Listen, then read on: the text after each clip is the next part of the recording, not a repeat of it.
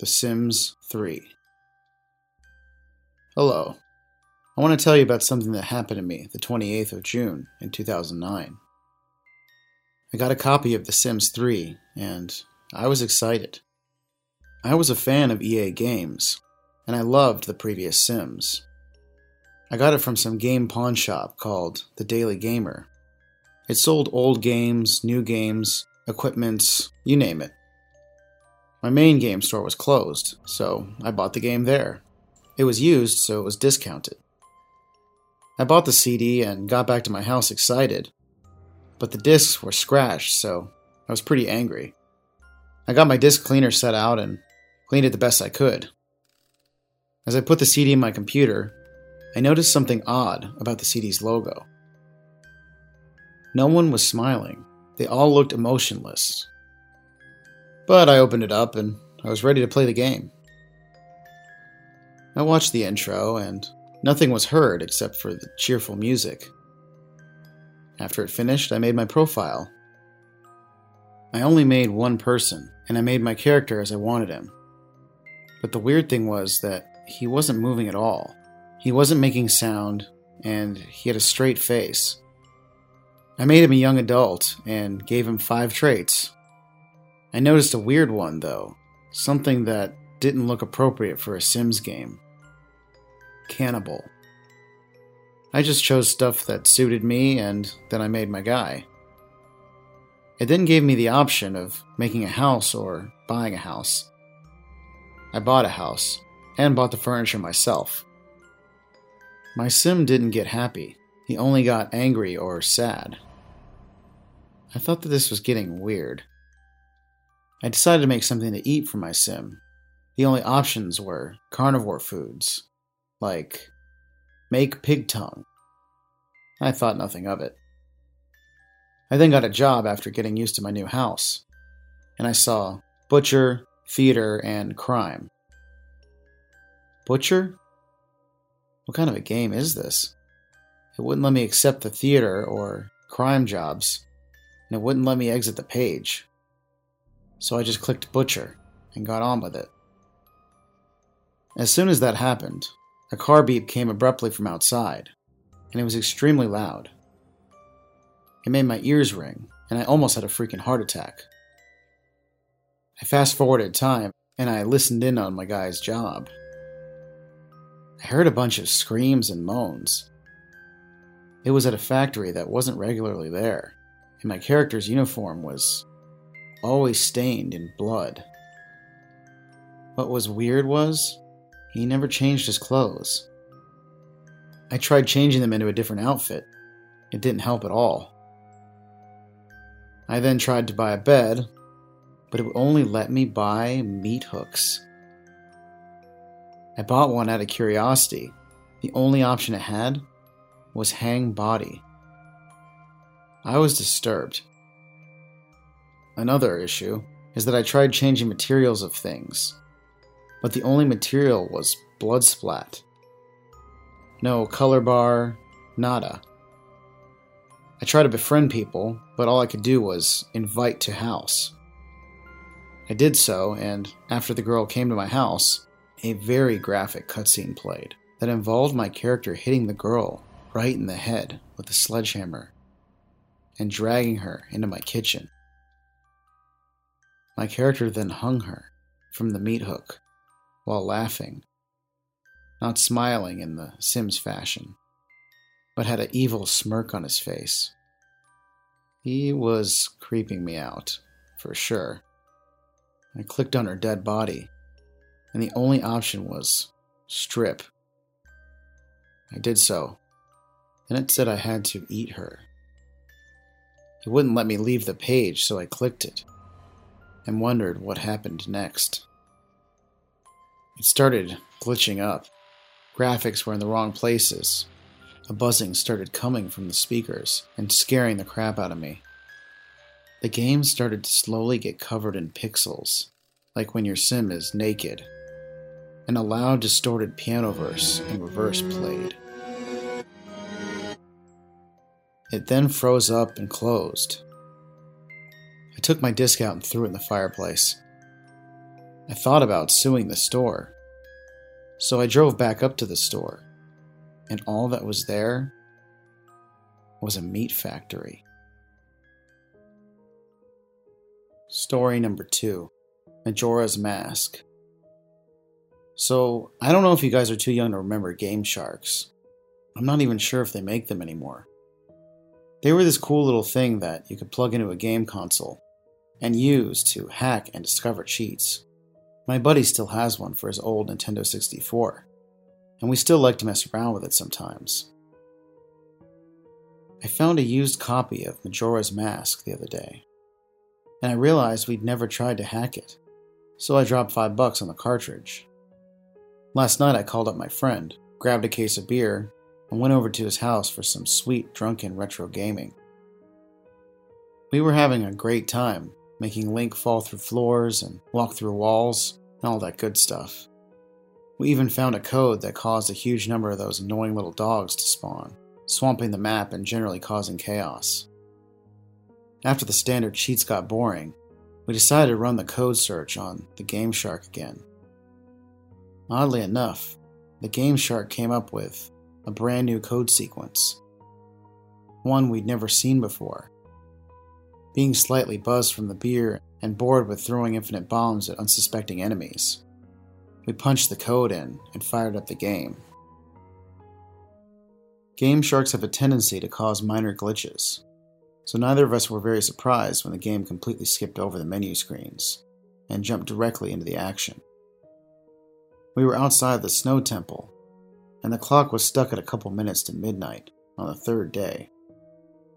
The moon was leering at us from the sky, nearly ready to crash into the ground.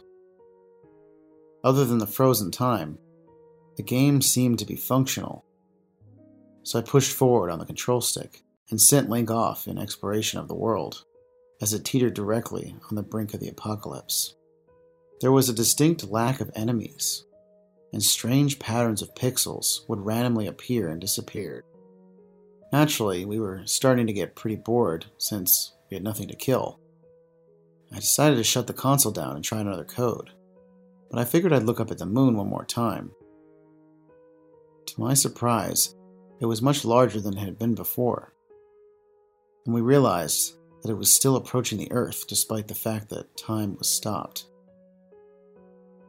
It was nearly ready to crash down, so we decided to see if anything cool would happen in the endgame cutscene. Oddly enough, the cutscene never triggered. Instead, the moon just kept getting closer and closer. I could barely make out movement on it, and I realized that the spinning Majora's Mask from the menu screen was appearing on the surface in a flurry of oddly shaped pixels. The spinning mask continued to get clearer and clearer until it completely hid the moon's evil grin. Something seemed very wrong with the mask, though. It was too well animated for an image on Nintendo 64. The lines and details were very clear, and the colors were far too vivid. As the mask spun around, the eyes seemed to follow me, staring directly at me. I was hypnotized by it, and I sat there, beer in one hand, controller in the other, unable to look away from the screen. Extremely disturbing images began to flash across the TV screen as the moon continued to approach. Everything appeared to be on fire, and quick glimpses of the poor, innocent animated characters of the town showed them dying extremely gruesome deaths. Majora's Mask completed one final rotation and stopped, staring directly at us. A gnarled hand came up, slowly pulling the mask away. And underneath was the Skull Kid, a horrible expression of agony and pain burned on his face. He opened his mouth and, with a sickening groan of cartridge era video game sounds, uttered the words that have been haunting me at night. You lost the game. The screen went pitch black, and the Nintendo 64 shut off. My friend and I looked at each other, unsure of what we'd just seen. He claims it was just an alternate ending the producers didn't use in the actual game. But the whole thing seemed way too paranormal to be that easily explained. Story 3 The Theater. Have you ever heard of an old game called The Theater? Yeah, didn't think so. Probably because many say it doesn't even exist. You see, The Theater was an old game, released around the same time as Doom. Today, if you ever find it, it's only available on crappy bootleg CD ROMs, which, more often than not, don't even actually contain the game. The legitimate copies that they say were released back in the day feature a blank cover with nothing but the sprite of what has since been named the Ticket Taker. He is simply a poorly drawn, pixelated, bald Caucasian man with large red lips, wearing a red vest over a white shirt and black pants. He is completely expressionless, though some say that if you smash the disc, his face is shown as angry the next time you look at the cover. Though this is just dismissed as an urban legend. What is peculiar about the theater is that there is no developer named on the jewel case, nor a game description on the back. It is simply the ticket taker on a white background on both sides. The game was initially known for its inability to install correctly. The installation process immediately locks up the computer when the user reaches the licensing agreement. Also, strange about the licensing agreement for the theater is that whenever the development studio is supposed to be named, the text is simply a blank line. Anyways, most people who have claimed to owning one of the original CDs say that they figured out how to install the game by simply rebooting their computer on the licensing agreement with the disk still inside. Then they are prompted to press I agree on startup. Then they continue with the installation. If a player supposedly manages to find what they believe to be a working copy, they have said that the installer window will freeze before you can click your first next. But they do also say that their PCs do not lock up, and it's only the installer that freezes. It is unknown if these are actual copies or fakes, but it is widely thought that these working copies are just to draw internet attention, with no proof of the installation effects. Upon proper installation, the game then starts up without any introduction besides a main menu that is simply the sprite of a movie theater's exterior on an empty street. The title fades in, and then the three menu buttons New Game, Load, Options. Selecting Options immediately crashes the game to the desktop. Load is said not to function at all. Even if you do have a saved game, nothing happens when you press it. Thus, New Game is the only working menu option. Once it is selected, you are in the first person view. You are standing in an empty movie theater lobby, with the exception of the ticket taker, standing in the front of a dark hallway which one can only assume leads to the theaters themselves. There's nothing to do but look at the poorly drawn, mostly illegible movie posters, or approach the ticket taker. Once the player moves towards the ticket taker, a very low quality sound clip plays, saying, Thank you. Please enjoy the movie. along with a speech box saying the same thing. You then walk into the hallway, and the screen fades to black and you're back in the empty lobby, and you do the exact thing again, and again and again. While this may sound like a horrible game, a number of peculiar things occur as you continue to play it. The number of times that you have to continue into the hall after giving your ticket to the ticket taker before the strange events happen is unknown. Most state that it's completely random and could take anywhere from the first playthrough to the 400th.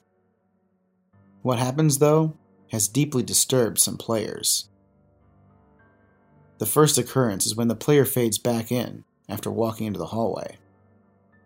This time they will notice the ticket taker is completely absent. The player then, without any other options, decides to walk into the dark hallway. The sound clip and text box, mentioned previously, still play in the absence of the ticket taker. But when the player walks into the hallways, the screen does not fade out. It goes pitch black as they walk deeper into the hall. But the player's footsteps sound clip is still playing as they continue to push the up button on their keyboard. Those claiming to have played the original game report to have felt extremely uncomfortable walking down the hallway, anticipating the whole way something horrible happening. Well, eventually the player is unable to move forward. There's nothing for a few moments before a strange sprite that is described as the ticket taker, but with a swirl for a face, appears and stands before the player. The original players of the game say their bodies immediately froze up and their stomachs churned when they saw this sprite, which has been appropriately named the Swirly Head Man. Nothing happens as the Swirly Head Man stands before them. Then suddenly a piercing screech plays as the game glitches out. This lasts for a few minutes, with the screeching being continuous. Then the players abruptly return to the lobby, with all the sounds and graphics being as they should be. The game continues normally for the next couple of cycles of entering the hallway, with a couple of the original players claiming the swirly head man would briefly appear and disappear in the corner of the screen as a brisk yelp sound effect plays. Then, at some point after meeting the swirly head man, the player sees the ticket taker pacing back and forth. Though there is no walking animation, the sprite's limbs are completely static, so he just hops up and down slightly as a substitute, with his eyes being wide and his mouth open to simulate a worried facial expression. Some players noted that the movie posters had been replaced with images of Swirly which caused them to immediately turn their character's head away from the posters and approach the ticket taker. Then another different, low quality sound clip plays, but the speech box contains nothing but corrupted characters that cause whatever text would have been in the box to be completely illegible. Due to the extremely low quality of the sound, it is debated by players what exactly the ticket taker says at this point, though it is widely agreed that he says, Never reach the other levels. Then the screen fades out once again and returns the player back to their starting point in the lobby. But the ticket taker is gone, and the hallway is blocked by a large brick wall sprite. Touching the brick wall will immediately crash the game, and that's all there is to it. No one knows what the other levels are, or how to gain access to them. Nor is it known why the swirly head man causes such acute fear in those who have seen him in the game. All the original copies of the theater have either been lost or destroyed. But the creepiest part is the fact that all the original players of the game claim to occasionally see a brief glimpse of the swirly head man out of the corner of their eyes. Hey, it's Mr. Freaky. I hope you enjoyed those retro gaming creepypastas. What's a terrifying retro game I could cover next? Please like and subscribe to my channel, as well as check out my Patreon to support what I do here. You can also join our Discord to get involved in the community. Have a horrific evening, everyone, and remember to stay spooky, my friends.